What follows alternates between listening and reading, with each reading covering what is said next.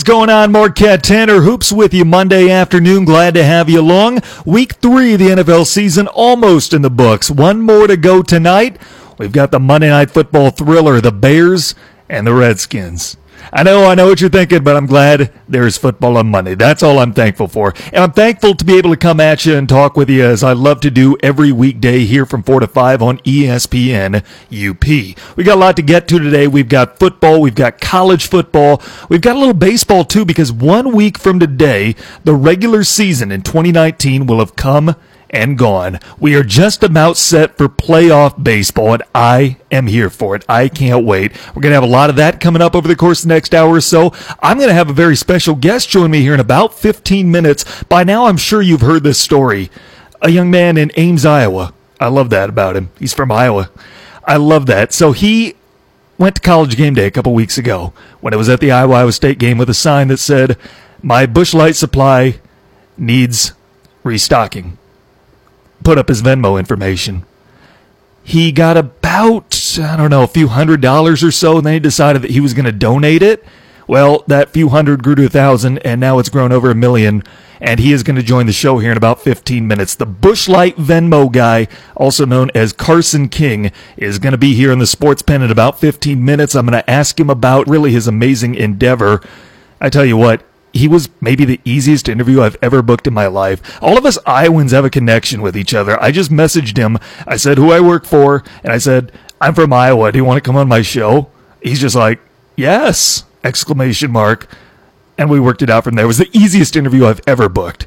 And it's going to be a fun one. So make sure you stay tuned for that. But let's start by recapping the NFL from Sunday. Take it through game by game, give you my thoughts on it, wrap things up here quick. The Buffalo Bills are 3 and 0. Buffalo, 21-17 winners yesterday over Cincy. I don't know if I saw Buffalo being 3 and 0. I didn't see Cincinnati 0 and 3. Yeah, I saw Andy Dalton start to make strides, and he, and he had an okay game yesterday. Andy Dalton finishes the game 20 of 36, 249 yards, and a passing touchdown, but he was picked off twice. Josh Allen, I'm not ready to say that he's for real yet. I'm not ready to say that he's sneaky good, because just like the Cowboys, the Bills are 3 0 because of a product of their schedule. The Bills have gone through the Jets, the Giants, and the Bengals. It's not exactly the gauntlet. I'm still waiting to see. But they play the Patriots this weekend, a battle of 3 0 teams. So we'll see. We'll see what the Bills are really made of. The Cowboys and the Dolphins. I'm talking about another team who is 3 0 because their schedule. Cowboys start slow, but they roll and they end up winning 31 to 6. I tell you what, Dak Prescott, Another pretty good game. 19 to 32, 246 yards, and two passing touchdowns was intercepted once. Was this surprising? Did Tony Pollard have a better game than Ezekiel Elliott? Elliott carried the ball six more times for 22 more yards, which means Pollard carried the ball for about eight yards a carry. Uh, Elliott 6.6 yards per carry, and Pollard had the only touchdown between the two. Is there a change in the guard in the Dallas backfield? No, not even close. But Dallas has everybody rolling yesterday as they get the win over Miami to move to 3 0. Speaking of 3 0, Green Bay.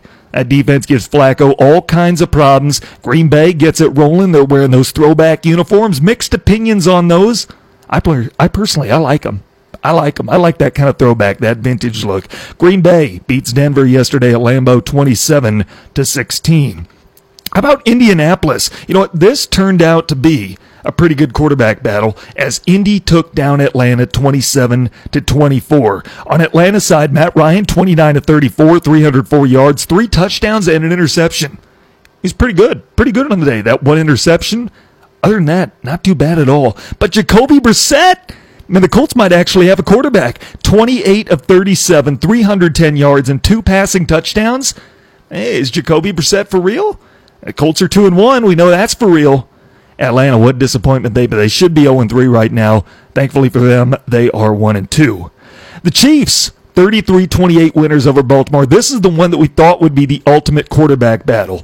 Patrick Mahomes, more like Patrick Mahall of Famer. 27 to 37, 374 yards, and three touchdowns, wasn't intercepted. He becomes the youngest quarterback and the fastest quarterback to reach 60 career touchdowns, passing Dan Marino. Lamar Jackson, he wasn't too bad. 22 of 43, 267 yards.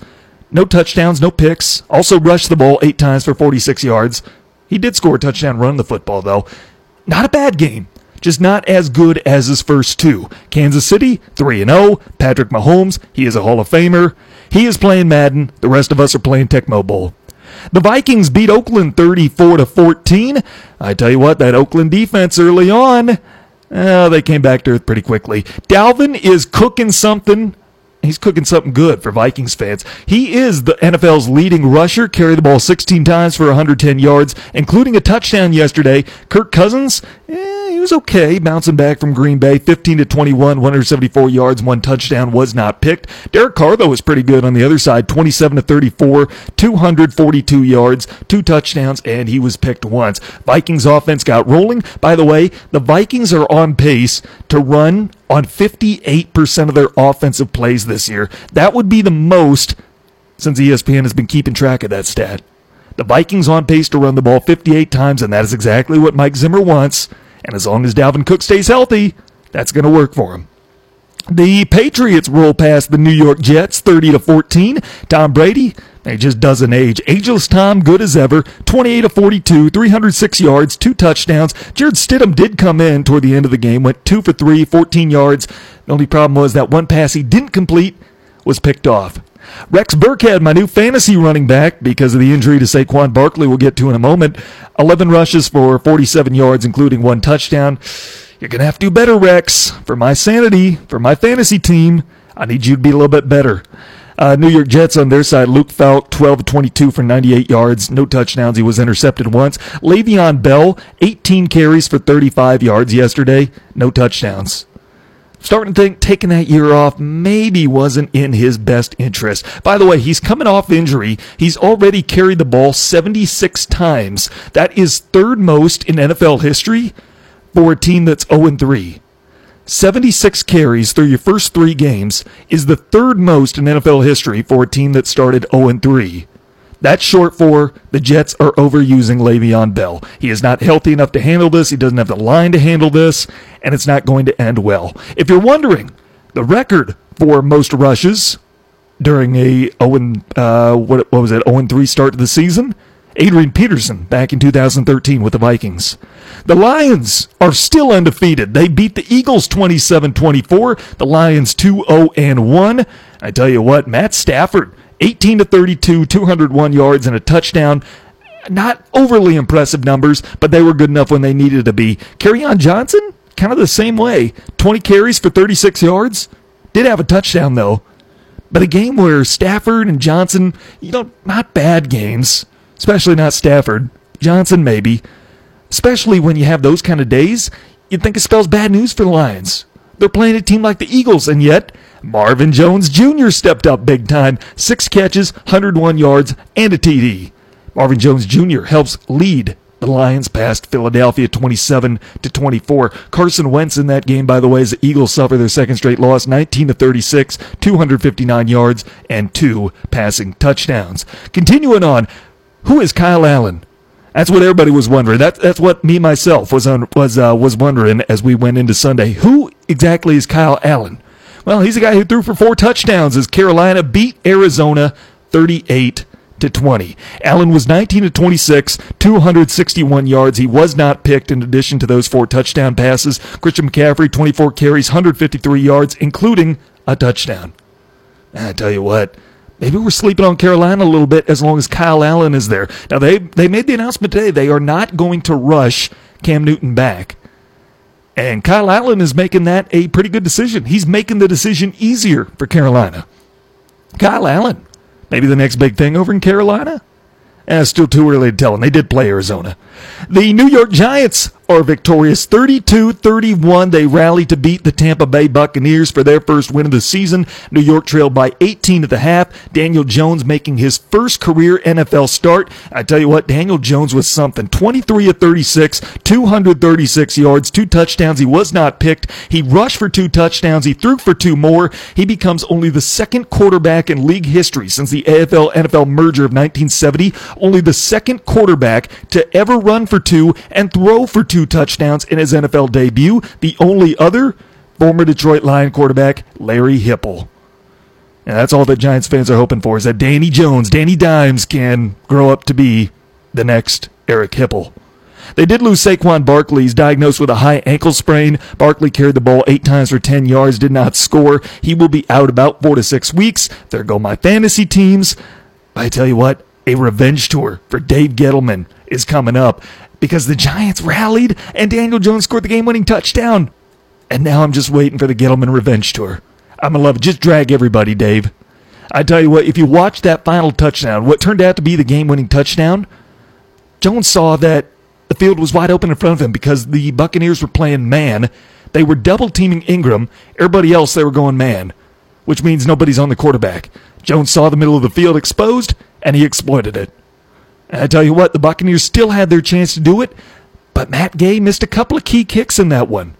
Missed the extra point in the first quarter, and then missing the potential game winning field goal as time expired. I know Bruce Arians is the quarterback whisperer, but maybe he needs to become the kicker whisperer because they left a lot of points off the board with their special teams yesterday, cost them a win. But the Giants get that victory. The most disappointed people to see that happen Ben McAdoo and Eli Manning. The Houston Texans 27 20 winners over the LA Chargers yesterday. And Philip Rivers, you just got to feel lost right now. 31 of 46, 318 yards and two touchdowns. He had a really good game. But man, look at the guys around him. It's Philip Rivers. Keenan Allen was there. He had a good game, 13 uh, receptions for 183 yards, and he caught two touchdown passes. Those two had good games. And beyond them, there's not a lot with this Charger team that raised expectations with what they did last year. Houston, meanwhile, they continue to show why they're my pick to win the AFC South. Deshaun Watson, 25 at 34, 351 yards, and three passing touchdowns, was not intercepted. If I were to tell you that one team in the Steelers 49ers game would be 3 and 0 right here today on Monday, September 23rd, and the other would be 0 and 3, you would have thought it'd be the Steelers, right? No, because Jimmy Garoppolo leads the 49ers late with a game winning touchdown pass in the waning minutes of that one, and San Francisco beats the Steelers 24 to 20. I tell you what, some teams will look at the 49ers and think, that's an easy game. That's a break in the that's a soft spot in the schedule. That's not the case anymore. 49ers are looking like they could be fairly formidable. They didn't look good yesterday beating Pittsburgh, and granted, this is with Mason Rudolph at the quarterback position but it's a win nonetheless. And the 49ers have three of them in three games. I don't know if he was ever officially here. I know he would have got his shot if he didn't get hurt, but I don't know if he's actually been here. Regardless, Teddy Bridgewater is back. A 33 27 win on the road against one of the best defenses in the NFL, Russell Wilson at home and Teddy Bridgewater. It's Teddy time. 19 to 27, 177 yards and two touchdowns. Not overly impressive, but good enough to win. He was good enough to step in there and breeze New Orleans out of Seattle with a win. And finally, uh, Sunday night football last night. Sunday night Rams, Browns. I tell you what, the Rams haven't looked overly impressive. First couple of weeks were pretty good. Last night wasn't so much. Goff did throw two touchdowns, but I tell you what, I'm even more shocked at Baker Mayfield. Maybe I'm just bitter because I wasted a few weeks of fantasy football on him. Baker Mayfield, more like Faker Mayfield. I tell you what, he's one of the worst fourth quarter quarterbacks in the NFL. I want you to give me college Baker, the guy who talked trash then backed it up in the fourth quarter. Not NFL Baker, the guy who talks trash and he has a QBR of 30 in the fourth quarter as an NFL quarterback. By the way, that is 33rd of 35 qualifying quarterbacks. His interception to touchdown ratio, nine picks, seven TDs as an NFL quarterback in the fourth quarter. And Baker's one of those guys that needs to get the ball out of his hands. He's not a pocket passer, but he's got receivers. He's got to stay in there at some point. You look just at the box score last night, you would have thought Aaron Donald had an off game. He did get his first sack, but Aaron Donald was a nightmare for Baker last night. He was involved in every play. Baker, I tell you what, here's his completion percentage when he has the ball for less than two and a half seconds 73%, three touchdowns, one pick this year. When he has the ball longer than two and a half seconds, 48% completion rating, no touchdowns, four picks. When he holds onto the ball longer than two and a half seconds, his completion percentage goes from 73 to 48. Baker, come on. Come on, man. Cleveland now with 70 straight games where they finish without a winning record. That streak dates back to 2014. This is a five year old streak. 70 straight games where Cleveland does not have a winning record. Other NFL news and notes for you. Of course, you heard that Antonio Brown was gone from New England, went on his Twitter tirade yesterday, promptly deleted a lot of those tweets, calling out Ben Roethlisberger, Robert Kraft. I tell you what, I don't know when he's going to play in the NFL again. I do think he'll get a shot, though. I do think somebody a few years down the road is going to have a need. They're going to have a need, and they're going to take a shot on him. Jacksonville Jaguars quarter Jalen Ramsey, who again not happy with the team. We uh, saw him play Thursday night, what we thought might be his final Jacksonville game. Well, he called in sick to practice today. He's saying he might be out for the entire week. Do NFL players get sick days? What he should have done is just trolled him and called in with mono. Because apparently he texted Tom Coughlin last night at 2.30 in the morning. I didn't know Tom Coughlin texted. But apparently that's what Jalen Ramsey did. And I don't know if he was up because he was actually sick, but I think I know better. So Jalen Ramsey, still waiting to see what happens with him. If he could get traded during this hour, during this show, we'll break it for you.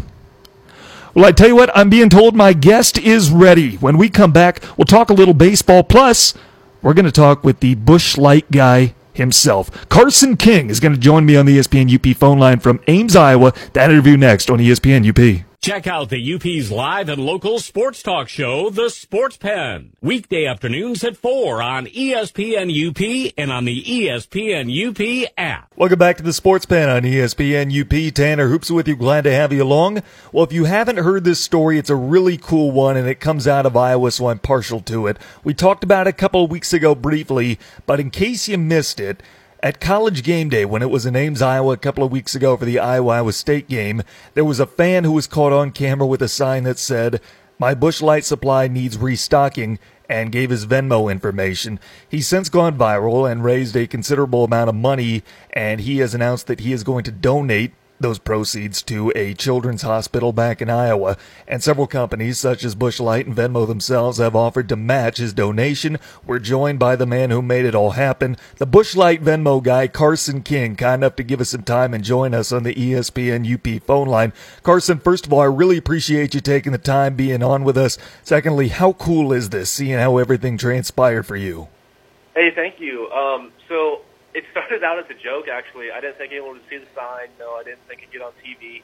Um, I thought like best case scenario that could come out of this would be someone in the crowd behind me sees this and uh, sends like twenty bucks for a case of Busch lattes. But you know, look where we are now. I guess.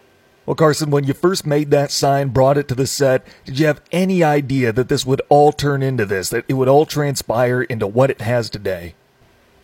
Oh no, no, absolutely not. At what point did you have the idea that you wanted to donate the money to a children's hospital? So right at around six hundred dollars was when I decided I was going to start think, uh, sending it to a hospital. Was it a hospital specifically, or did you have some other options in mind? Oh, there were all kinds of different options. There's uh, there's great different hospitals here in Iowa. Um, I actually called my family and let them know what I was thinking and talked it out. Uh, then we kind of agreed upon uh, the Stead Family Children's Hospital because they do such fantastic work. Um, you know, they give the families and the kids so much time together. They're just, you know, they're outstanding. Well, and Venmo and Busch Light are just some of the companies that have offered to match your donation. What are you up to now? How much money have you raised? So we're up to a total of, after all the contributions come in, of over one million uh, sixty-five thousand dollars. Are you hearing from people all over the country, the world? I mean, the outreach on this has got to be huge. Yeah, absolutely. Um, I mean, it, it really hasn't slowed down at all since we started doing this. Um, the big spike was with obviously like when I was on uh, GMA and people started seeing that. Uh, but it's yeah, it hasn't slowed down at all. The contributions go from five cents to a thousand dollars, so it's anything and everything people are sending. It's awesome. Are you still accepting money? Would you be willing to give your Venmo information? Absolutely. I'm going until the end of this month. Carson King 25. All right, so if you want to donate to Carson's cause, you can do so. All proceeds go to the University of Iowa Children's Hospital, and all donations are matched by both Busch Light and Venmo themselves. Well, Carson, I know you weren't in this for personal reasons, but Busch Light did something really cool for you. Had a custom made can with yourself on it. How about that? That's incredible. I when they told me about it, I I lost my mind. I couldn't stop smiling and laughing. It was so cool. Now, have they given you any of these cans, or are they still in production? What are the status of those? So they gave me the very first can uh, when I was in New York. Uh, the marketing headquarters is there. They got one drawn up and and uh, you know made for me so I could bring it around and show some people. So I have the one and only can right now, and then the rest will be be given to me later. All right, so Carson, where do you go from here? What's the next step in your project? Um, actually, with all of this, I think I'm going to start doing something like maybe uh, raising awareness or you know putting the good word out there for a bunch of cool different uh, organizations and groups that are out there around you know Iowa, the Midwest, and the country. You know, doing cool things, helping people out. I think I'd like to you know give them some credit and see if I can't help them out somehow. Well, Carson, when you're not out raising money, you're not on college game day. What is life like for you then? So I'm uh, just a regular working stiff. Uh, I work as an armed officer here at uh, Prairie Meadows Casino in Altoona, Iowa. Um, I'm actually here at work right now. um, you know, I I like to go kayaking and fishing, and you know, big outdoors guy. So I just spend a lot of time enjoying myself and my friends. A big Cyclones fan? Huge Cyclones fan. Yep. What kind of year do you think they'll have? I'd say I'd give them room for one more loss, and then that's it. I think they're gonna have a great season, great year. Carson King joins us on the ESPN UP phone line. He is better known as the Busch Light Venmo guy. Carson, really appreciate you taking the time, coming on air with us. Thank you for all you're doing. Keep up the good work. Hey, thank you so much. Well, I tell you what, I want to move on to baseball for the rest of the segment because we're seven days away from the regular season coming to an end. Postseason baseball right around the corner, but next week's going to be a tough day for several in the managerial position because it will be Black Monday. Just like they have in the NFL, managers whose teams didn't make the playoffs are at risk of losing their jobs. So, who is on the hot seat? One week from today, who will not be managing a Major League Baseball team? Joe Maddon's at the forefront of the list. The Cubs got swept by the Cardinals. In fact, here's a weird, weird stat. The Cubs got swept in four games by the Cardinals, losing by one run in every game this weekend. The only other time in baseball history that a team has been swept in a four game series, losing all games by one run, was in 1919. The Boston Red Sox were that team. And now, exactly 100 years later, it happens to the Chicago Cubs. It doesn't eliminate them from the postseason, but it's going to make it really, really tough to try and climb back into it. Down four games with six games to go. To me, it looks like the National League playoff picture is set. Now, there are a few teams that aren't eliminated mathematically yet. The Cubs are four games out, the Mets four and a half, the Phillies six, the Diamondbacks six with six games to go. But really, barring a major collapse, you can pencil in those top five teams the Dodgers, Braves, Cardinals, Nationals, and Brewers all making the postseason in the National League. Now, what does that mean for Joe Maddon? It means he's probably out of a job. I don't know that that's the right move, but I think it's the move that the Cubs will make. It's not just Joe Maddon. There has to be a lot that changes other than Joe Maddon if the Cubs expect to get back to the playoffs next year. I'm talking about going out and signing consistent contact hitters, reliable guys who can get on base, having a decent leadoff hitter, a reliable bullpen. Just wasn't there for the Cubs this year. And Joe Maddon is going to be the guy that the hammer falls on. So one week from now, the Cubs will make it official. They'll announce that the man who led them to a World Series three years ago, their first one in over 100 years, they'll announce that he has been relieved of his managerial duties. I tell you what, I say with all confidence that the Cubs are not even trying to get into the playoffs anymore this year. This weekend was the final blow. Now they're just looking ahead to 2020. And they're looking ahead to who is going to replace Joe Maddon in the offseason. The answer being Joe Girardi. It hasn't gone public yet, but you got to know it's happening somewhere under the table. Joe Girardi is on his way to be the next manager of the Chicago Cubs. You can bank on it. How about in the American League? You've got six teams that are fighting for the playoffs there. You've got two that have clinched. The Astros clinched their division last night, and the Yankees clinched the East last week. Have Minnesota currently leading their division. They're up four games on Cleveland with six games to go, meaning the Twins will probably win the Central barring a massive collapse. Although Cleveland's played really well lately, they've won 10 of their last 13. They have managed to tie Tampa Bay for the second wild card spot. They're both 92 and 64. Oakland has the top wild card spot at 94 and 62. Just think if Oakland didn't take the first half of every season off it always seems like they start slow and then they have a massive second half and get right back into the wild card race. Astros are always going to win that division, it seems like. But the A's will always have a strong second half, except 2014. That was the year it was flipped. They had a strong first half and then they died out. You had the news out of the American League Central today that Ned Yost was going to step down as manager of the Kansas City Royals after this year. 57 and 100. That is Kansas City's record entering the final week of the regular season.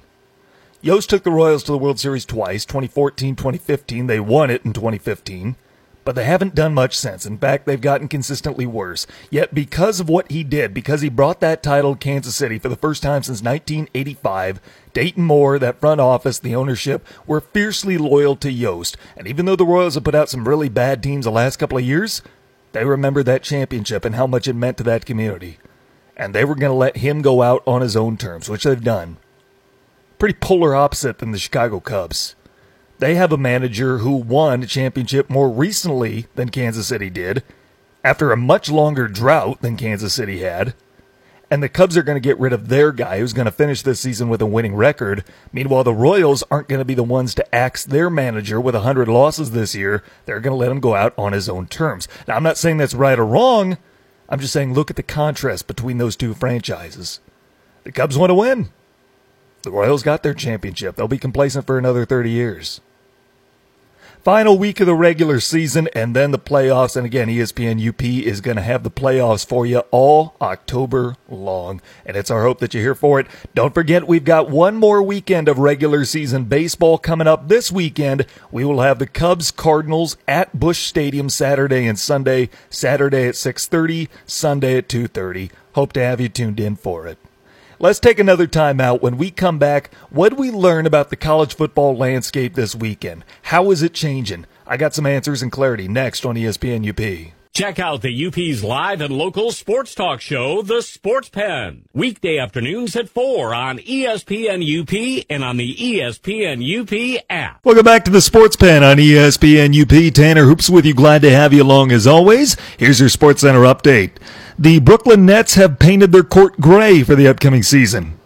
Yeah, they're not going with the traditional wood look color, whatever you call that. The Nets are going to play on a gray court, which apparently is legal in the NBA. Antonio Brown announced via social media that he has re enrolled in classes at Central Michigan University. Fire up chips. And finally, a rumor about Cardi B has gone viral on social media, claiming that the rapper's real name is Cardigan Backyardigan. It's not. I don't know what her real name is, but it's not that.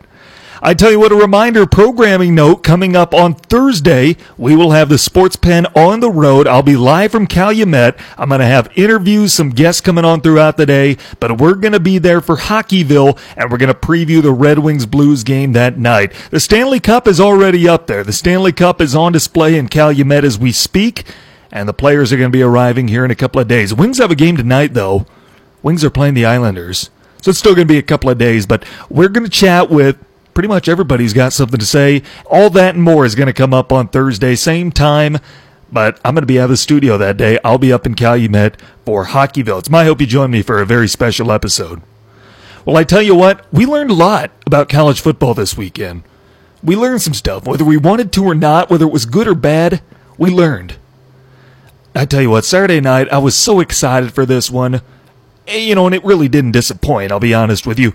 I was watching my beloved Notre Dame fighting Irish. Played Georgia in a really good game. They got beat 23 17. Notre Dame, you know, they got some respect back on the national level. You could say it's a quality loss, that it's a moral victory of sorts. They hung right in there, had a chance to win with the ball in Georgia's half of the field with under a minute to go down six. Just couldn't pull it out. And yet at the same point, I know that's true. I know it was a quality loss, if there's such thing. It was a moral victory. It was a step in the right direction for Notre Dame. And at the same point, I'm upset at myself for thinking that way. Because a program like Notre Dame shouldn't be one that takes pride in moral victories. I don't think I'm just being a fan by saying that. I think a program as storied as that one shouldn't be reduced to moral victories. I think there are a lot of programs that are like that. So it made me wonder if we're restacking, we're re-tiering college football, where is everybody going? Obviously, the top tier is Alabama and Clemson. There's no question. Those two are on a level of their own. Right now, they are the title favorites. They're the heavyweights. They're expected to meet in the national championship every year unless someone says otherwise. Those two are living in the penthouse of college football. So who's just below them? My second tier, college football playoff contenders. Let's go with my first one in this group, the second tier college football. I'm going to go with Georgia. Georgia's that team that is right on the cusp of doing something special every single year. Two years ago, they were in the national championship, went to overtime, but fell to Alabama. You can make the argument they should have won that game. A couple of things go differently, and Georgia's national champions. Last year, they weren't a college football playoff team. They had two losses. They were one of the best four teams in college football. I don't have any doubt about that. But they didn't deserve to get in because there were a lot of other good teams that were deserving with better records than Georgia. Nonetheless, is there anybody that felt like Georgia couldn't have contended for last year's national championship? Georgia is right there. They're right there underneath where Bama and Clemson are. You got to win something first for me to put you up there. 1980 isn't soon enough. And keep in mind, these aren't my tiers for 2019. These are my tiers for college football as a whole from the last generation or so. Teams that you feel are right on the cusp of contending or have their programs fallen away to the point where they're taking pride in moral victories. I don't think Georgia is a school like that. Georgia, for me, is at the top of the second tier in college football. Again, top tier Bama Clemson. Who else is in that second tier? Teams that are going to make the run for the college football playoff. They are championship outsiders. I put Oklahoma up there. Lincoln Riley may not be there beyond this season. I don't think he will be. But Oklahoma has a culture there. They've had great coaches. They continue to make the right hire over and over. Not a lot of programs can say that. Oklahoma perennially looks like they are going to run the Big 12, at least for the near future. The Big 12 is going to run through Norman, and they are going to have a shot at the college football playoff every year. They may not have Lincoln Riley in the sideline beyond this season. They may not have guys like Kyler Murray, Jalen Hurts, but then again, they might. Then again, they've hit on the right hires before. Who says they couldn't do it again? Oklahoma is at the point right now where you expect them to contend for not only the Big 12, but the college football playoff every year. Oklahoma is in my second tier of college football programs. One more team I'm going to put in that second tier, and that's Ohio State. You know, I don't think Ohio State's as good as they were. In fact, you could convince me. If I sat down and put on my convinced hat, you sat across from me here in the studio, put on your persuasion hat, you could probably make a case and sway me that the glory days are starting to fade for Ohio State. Because I'm not sure how much I believe in Ryan Day. They haven't given me a reason to think that their glory days are ending. They haven't given me any reason to think that. But I do. I do think that. But for now, Ohio State is still a team that is expected to contend for the Big Ten and expected to be a college football playoff team. Maybe not a national champion anymore. Maybe their national champion days are behind them. I think that went out the door with Urban, maybe even before Urban left. But they're still going to be one of those teams that's always going to contend for the Big Ten and the college football playoff. For how much longer, I don't know. But as of right now, they are in the second tier. They're just below the penthouse. So those are my top two tiers of college football. The penthouse is Clemson, Bama. The contenders, level two. You've got Georgia, Oklahoma, Ohio State. Level three, tier three, college football. These are the teams that are in the conversation. But being in the conversation and being a real contender are two very different things. So these are teams that are always pretty good. They're always going to contend for a title of some sorts. They're always going to play in a major bowl game, have good years, win 10, 11, maybe even 12 games. But they're not college football national championship contenders yet. That's the category I'm putting Notre Dame in. Notre Dame's up there. They made the college football playoff last year, and they deserve to, going undefeated. You can say what you want about their schedule. But Notre Dame is always one of those teams that's being talked about that's always in the top 10, maybe even higher than that. You know, and they contend with teams like Georgia. Maybe not Clemson, but again, they're at a higher level. But Notre Dame can contend with teams like Georgia, teams like Oklahoma, teams like Ohio State. But they're not ready to be actual championship contenders. They haven't given me any reason to think that. The national title in 2012, 2013, I guess, if you want to be technical about it, and the college football playoff. They got blown out in those. They haven't given me reason to think that they're a championship contender yet. They'll be in the conversation, and maybe they'll be a playoff team again here in a few years. But that's where they are from. That's all they are for me right now is in the conversation. And again, that's where you start taking pride in moral victories, which again, I don't think is Notre Dame's standard. I don't think a lot of schools want that as their standard. But that's where Notre Dame is right now. Who else is in that tier? I put Texas in that tier. Texas is not quite a national championship contender. I thought they could be a playoff team if they got by Oklahoma. I don't know if they're going to do that right now, but they're a team that just seems to be on the outside looking in, just on the fringe of making the college football playoff. They got a good group there. I think they have the coach to do it, and they made a statement in the Sugar Bowl last year. Take nothing away from Texas. But when I think of national championship contenders, I don't think of Texas. They'll be in the conversation that, you know, some stuff goes right. They win the Big 12 going undefeated. Yeah, they might make the college football playoff. Now, they won't go undefeated because they lost to LSU, who is the third team that I'm putting in this tour. LSU is another team that perennially is right there, right along the top five at some points in the season. They play in the SEC. You think if they didn't, if they played the Pac 12, they'd probably win that conference and probably be a playoff team every other year or so? But Joe Burrows is legit. And this might be the year, if any, that they can push through into the college football playoff. I do think the SEC is going to get two teams in there this year. I know they have two deserving as of right now between Alabama and Georgia. LSU, I'd like to think they're deserving because I like Joe Burrows. But I'm not ready to trust him yet. But those are the three teams that I have in tier three Notre Dame, Texas, LSU. Schools that are really good. They're in the upper echelon of college football but they're still settling for moral victories. They're still not in the real conversation for the national championship. They're just on the outside looking in.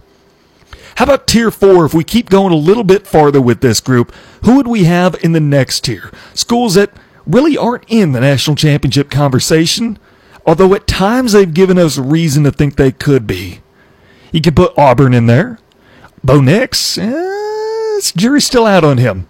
Jury's still out on him. He's looked good at times. There's some stuff that he does really well.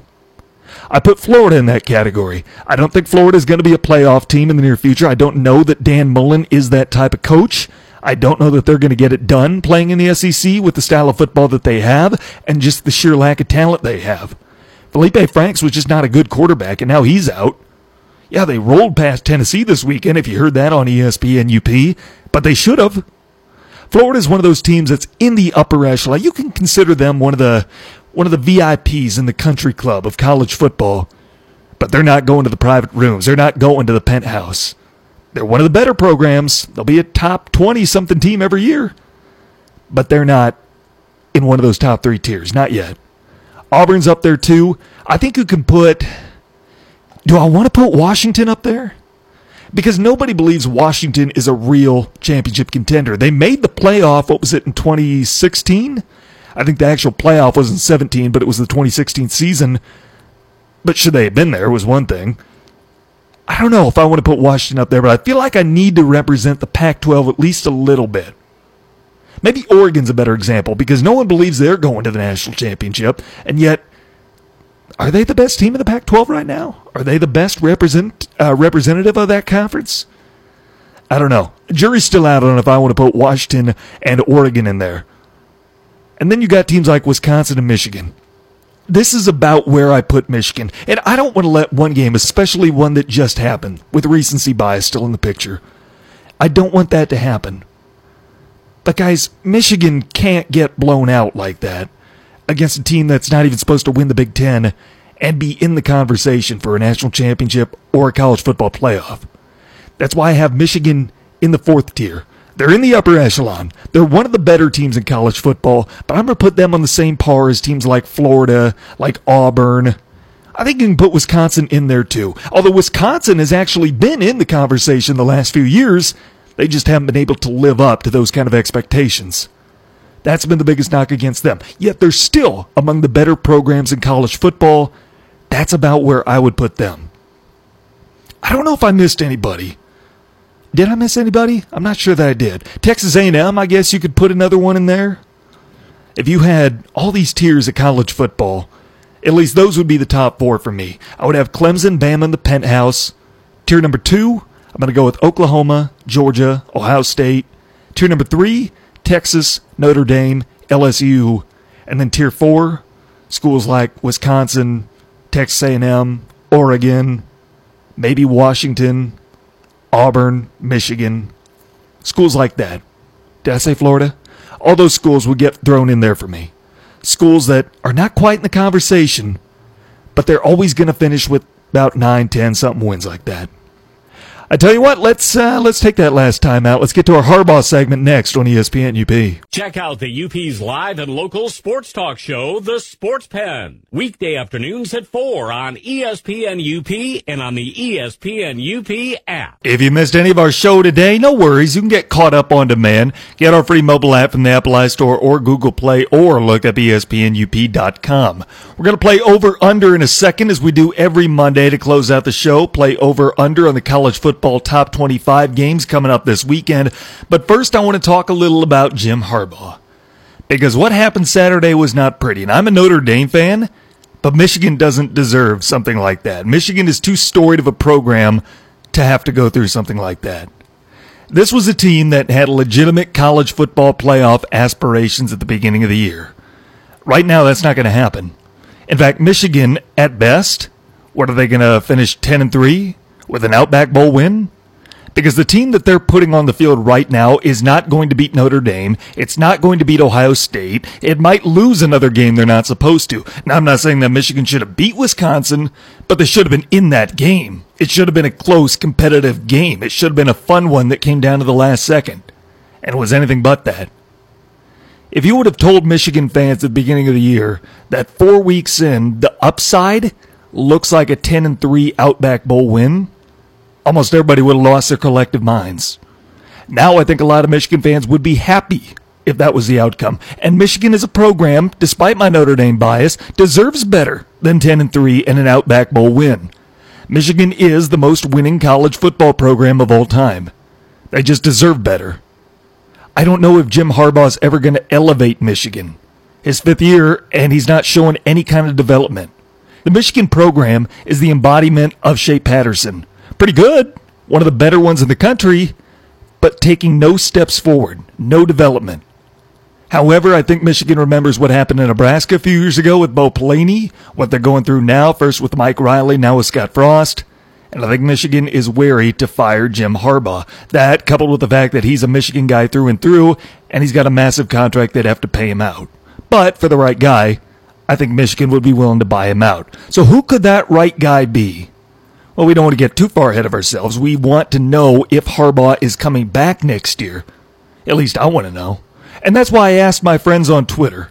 I wanted to ask you guys Will Jim Harbaugh return as Michigan's coach next season? There were four options on this poll. I ran Saturday during the game, so emotions I get were high, but I think it gives us a pretty accurate picture of where Michigan fans are on Coach Jim. The four options were yes, he will return, and he should. Yes, he will return, but he shouldn't. No, he won't return, but he should. Or no, he won't return, nor should he. The top option with 43% was yes, he will return next year, but he shouldn't. But he shouldn't. Next most popular answer was 29%. No, he will not return, nor should he. So that tells you right there the two most popular answers both agree that Harbaugh shouldn't be back next season, should not be back next year. Those two got a combined 72% of the vote. Yes, he will return, and he should got 22%. No, he won't return, but he should got 6%. So 72% of the audience, or at least those who voted in this poll, believe that Jim Harbaugh should not be the head coach of Michigan next year. Will Jim Harbaugh return? That's a different question entirely, and 65% of the listeners believe that he will return next year. So think about that. 65% of the audience believe Harbaugh will come back, but 72% doesn't want him to. I tell you what, my honest opinion, if he hasn't been fired yet, I don't think this year is going to change that unless they suffer another loss outside of Ohio State or Notre Dame. If they suffer a bad loss and they start to see the program regressing, if Michigan gets to eight, nine wins, something like that this year, then Harbaugh may be fired. But as long as he holds par and he keeps Michigan where they are, they keep treading water, like or not, I think Harbaugh is going to stay. If the program starts taking steps back, I think that's when they'll finally cut Harbaugh. I have got a list of seven candidates who have emerged with the highest odds, according to Bet Online, as the replacement to Jim Harbaugh if he doesn't return as Michigan's coach in 2020. So let's go through the list. We'll start at number seven, and I'll go through these rather quickly because I want to get to over under. Number seven on the list, Luke Fickell, the head coach at Cincinnati, former Ohio State guy. Mike Gundy from Oklahoma State. His name is being tossed around for a few different jobs he could be a candidate for after this season. Number six on the list at seven to one odds, according to Bet Online, Urban Meyer. I'll give you a little bit to think about that one, to chew on that a little bit. Urban Meyer as the head football coach at the University of Michigan. If he decides he wants to get back into coaching, Michigan might be the option for him. Now, would Michigan fans like that? Now, what I believe, and this isn't unique to Michigan by any means, that as long as you help the program, as long as there's a need for you and you can do your job well, the memory will fade and chances will be given. Kind of like Antonio Brown. I'm not sure when he'll play in the NFL again, but I think he will someday because memory fades and there's always a need for somebody who can do the job well. That's why I believe Urban Meyer will have a shot in college football again and why Michigan fans could end up warming up to him if he becomes the new head coach at the University of Michigan. I don't know what they have to base this on, but something made Bet Online think that Urban has the fifth best odds of anybody to be the next head football coach in Michigan. Number four on the list at five to one odds is Dino Babers. Look at the job he's done turning around Syracuse. At least last year was a good one. This year they're going through it a little bit. They're fighting it. But Dino Babers, number four on the list. Number three, Kyle Whittingham, which to be honest would be a really good hire. I know that they got blown out the other night by USC and their third string quarterback, but look at the program that he's built there at Utah. Got to keep in mind, this is a guy who beat Alabama in the Sugar Bowl back in 2009. Utah took down Alabama. That really happened this decade. Kyle Whittingham with the third best odds to be Michigan's head coach next year. Number two, Bronco Mendenhall. If you're wondering who's that, formerly the head coach of BYU, now he's at Virginia. Hey, he's turned the Cavaliers into a top 25 program. The Cavaliers are ranked 21st playing Notre Dame this weekend. Bronco Mendenhall has been a winner everywhere he's gone and he's built some really nice programs at the D1 level. He is at three and a half to one odds to be Michigan's head coach next year if Jim Harbaugh doesn't return. And the guy with the best odds, the most likely candidate according to Bet Online, David Shaw. At three to one odds, the current Stanford head coach has the best odds to unseat Jim Harbaugh by 2020. Do with that what you will. Let's get to some over under for the top 25 games this weekend. A lot of these games here that I'm going to take the over on. You got Penn State at Maryland. Nittany Lions are favored by a touchdown. I'm going to go with the over on that. A couple of weeks ago when Maryland was playing good football, yeah, I might have said that they could get within one score. Not anymore. My confidence is gone in Maryland. Probably should never have been there in the first place. Penn State, albeit they're a little bit down this year, I still like them by more than a touchdown at Maryland. Cal, five point favorites at home against Arizona State. I'll take the over on that. Cal just went to Ole Miss and they won that game by eight. ASU didn't put up a good fight against Colorado this weekend. I think Cal and that defense are for real. I'm going with the Golden Bears and the over this weekend against ASU and the Fighting Herms. Wisconsin, 23 point favorites at home against Northwestern. After just seeing what happened to Michigan this weekend, there's no reason for me to pick the under. There's no reason for me or anybody to think that Wisconsin will not beat Northwestern by less than 23 points. And yet I'm going to take the under. Until Wisconsin can string together back to back notable wins in the conference, in the Big Ten no less, where that's really tough to do, even if you're Ohio State, I don't buy it. And again, that's not unique to Wisconsin. But do you realize how hard it is to blow somebody out in the Big Ten in back to back weeks? I think Wisconsin will win. I just don't know that it's going to be the blowout that Michigan was this weekend. Wisconsin, I'm taking the under, 23 points. Iowa, 24 points against Mid Tennessee State. That's out of conference, so I'll go over. You've got Oklahoma, 24 point favorites against Texas Tech. I'll take the over on that one. Pat Mahomes, Cliff Kingsbury, not on that Texas Tech sideline anymore. You know who is on the Oklahoma sideline? Jalen Hurts and Lincoln Riley. I'm going with the Sooners to cover that 24 point spread. Texas A&M, 22 point favorites at home against Arkansas. Texas A&M has been really disappointing for me this year. I thought they would be the most improved team in college football this year, but they've been really disappointing. Two and two to start the year. Yet this is Arkansas, who just got blown away not just upset, blown away by San Jose State. So I'm going to say yes. A&M at home, they cover the 22 point spread. Michigan State 15 point favorites over Indiana. I am going to go with the under on this one. Sparty's offense, they look pretty good against Northwestern this weekend. Can they do it in back to back games? Again, you're playing the Big Ten. That's awfully tough to do no matter who you are or who you're playing. And Indiana has that reputation for just being pesky. They really haven't had that pesky game yet. I think that's still coming. It could be this weekend. I still think Sparty wins this one, but I'm going to go by about 10 rather than 15. I'll take the under. Clemson, 26 point favorites at North Carolina, the Fighting Mac Browns. I'm taking the over on that. Alabama, 35 point favorites at home against Ole Miss. I'm taking the over on that as well. By the way, that game can be heard here Saturday afternoon at 2.30 on ESPN UP. Notre Dame at home with Virginia, plus 11 points. I'll take the over on that. Fighting Irish by two touchdowns. Washington, nine point favorites at home against USC. I am going to take the under. I think that USC is dangerous. They're down to their third string quarterback because nobody can stay healthy. Yet they showed how dangerous they can be. Taking down number 10 Utah Friday night. Really well played game by the Trojans. I don't think that they're going to win this one, but I think it comes down to the last possession. I take the under on Washington as nine point favorites against USC. UCF, 42 point favorites against UConn. I'm going to slightly take the under there. I think UCF's offense is fine. Their quarterback play is good enough. They can put up big numbers. But UConn's not going to get blown out by 42, are they? You, is UConn that bad? How about like 35? Let's set the over under at 35. I'm taking the under as it's set at 42 for UCF. Oklahoma State, four point favorites at home against Kansas State. Here I'm going to make an upset pick.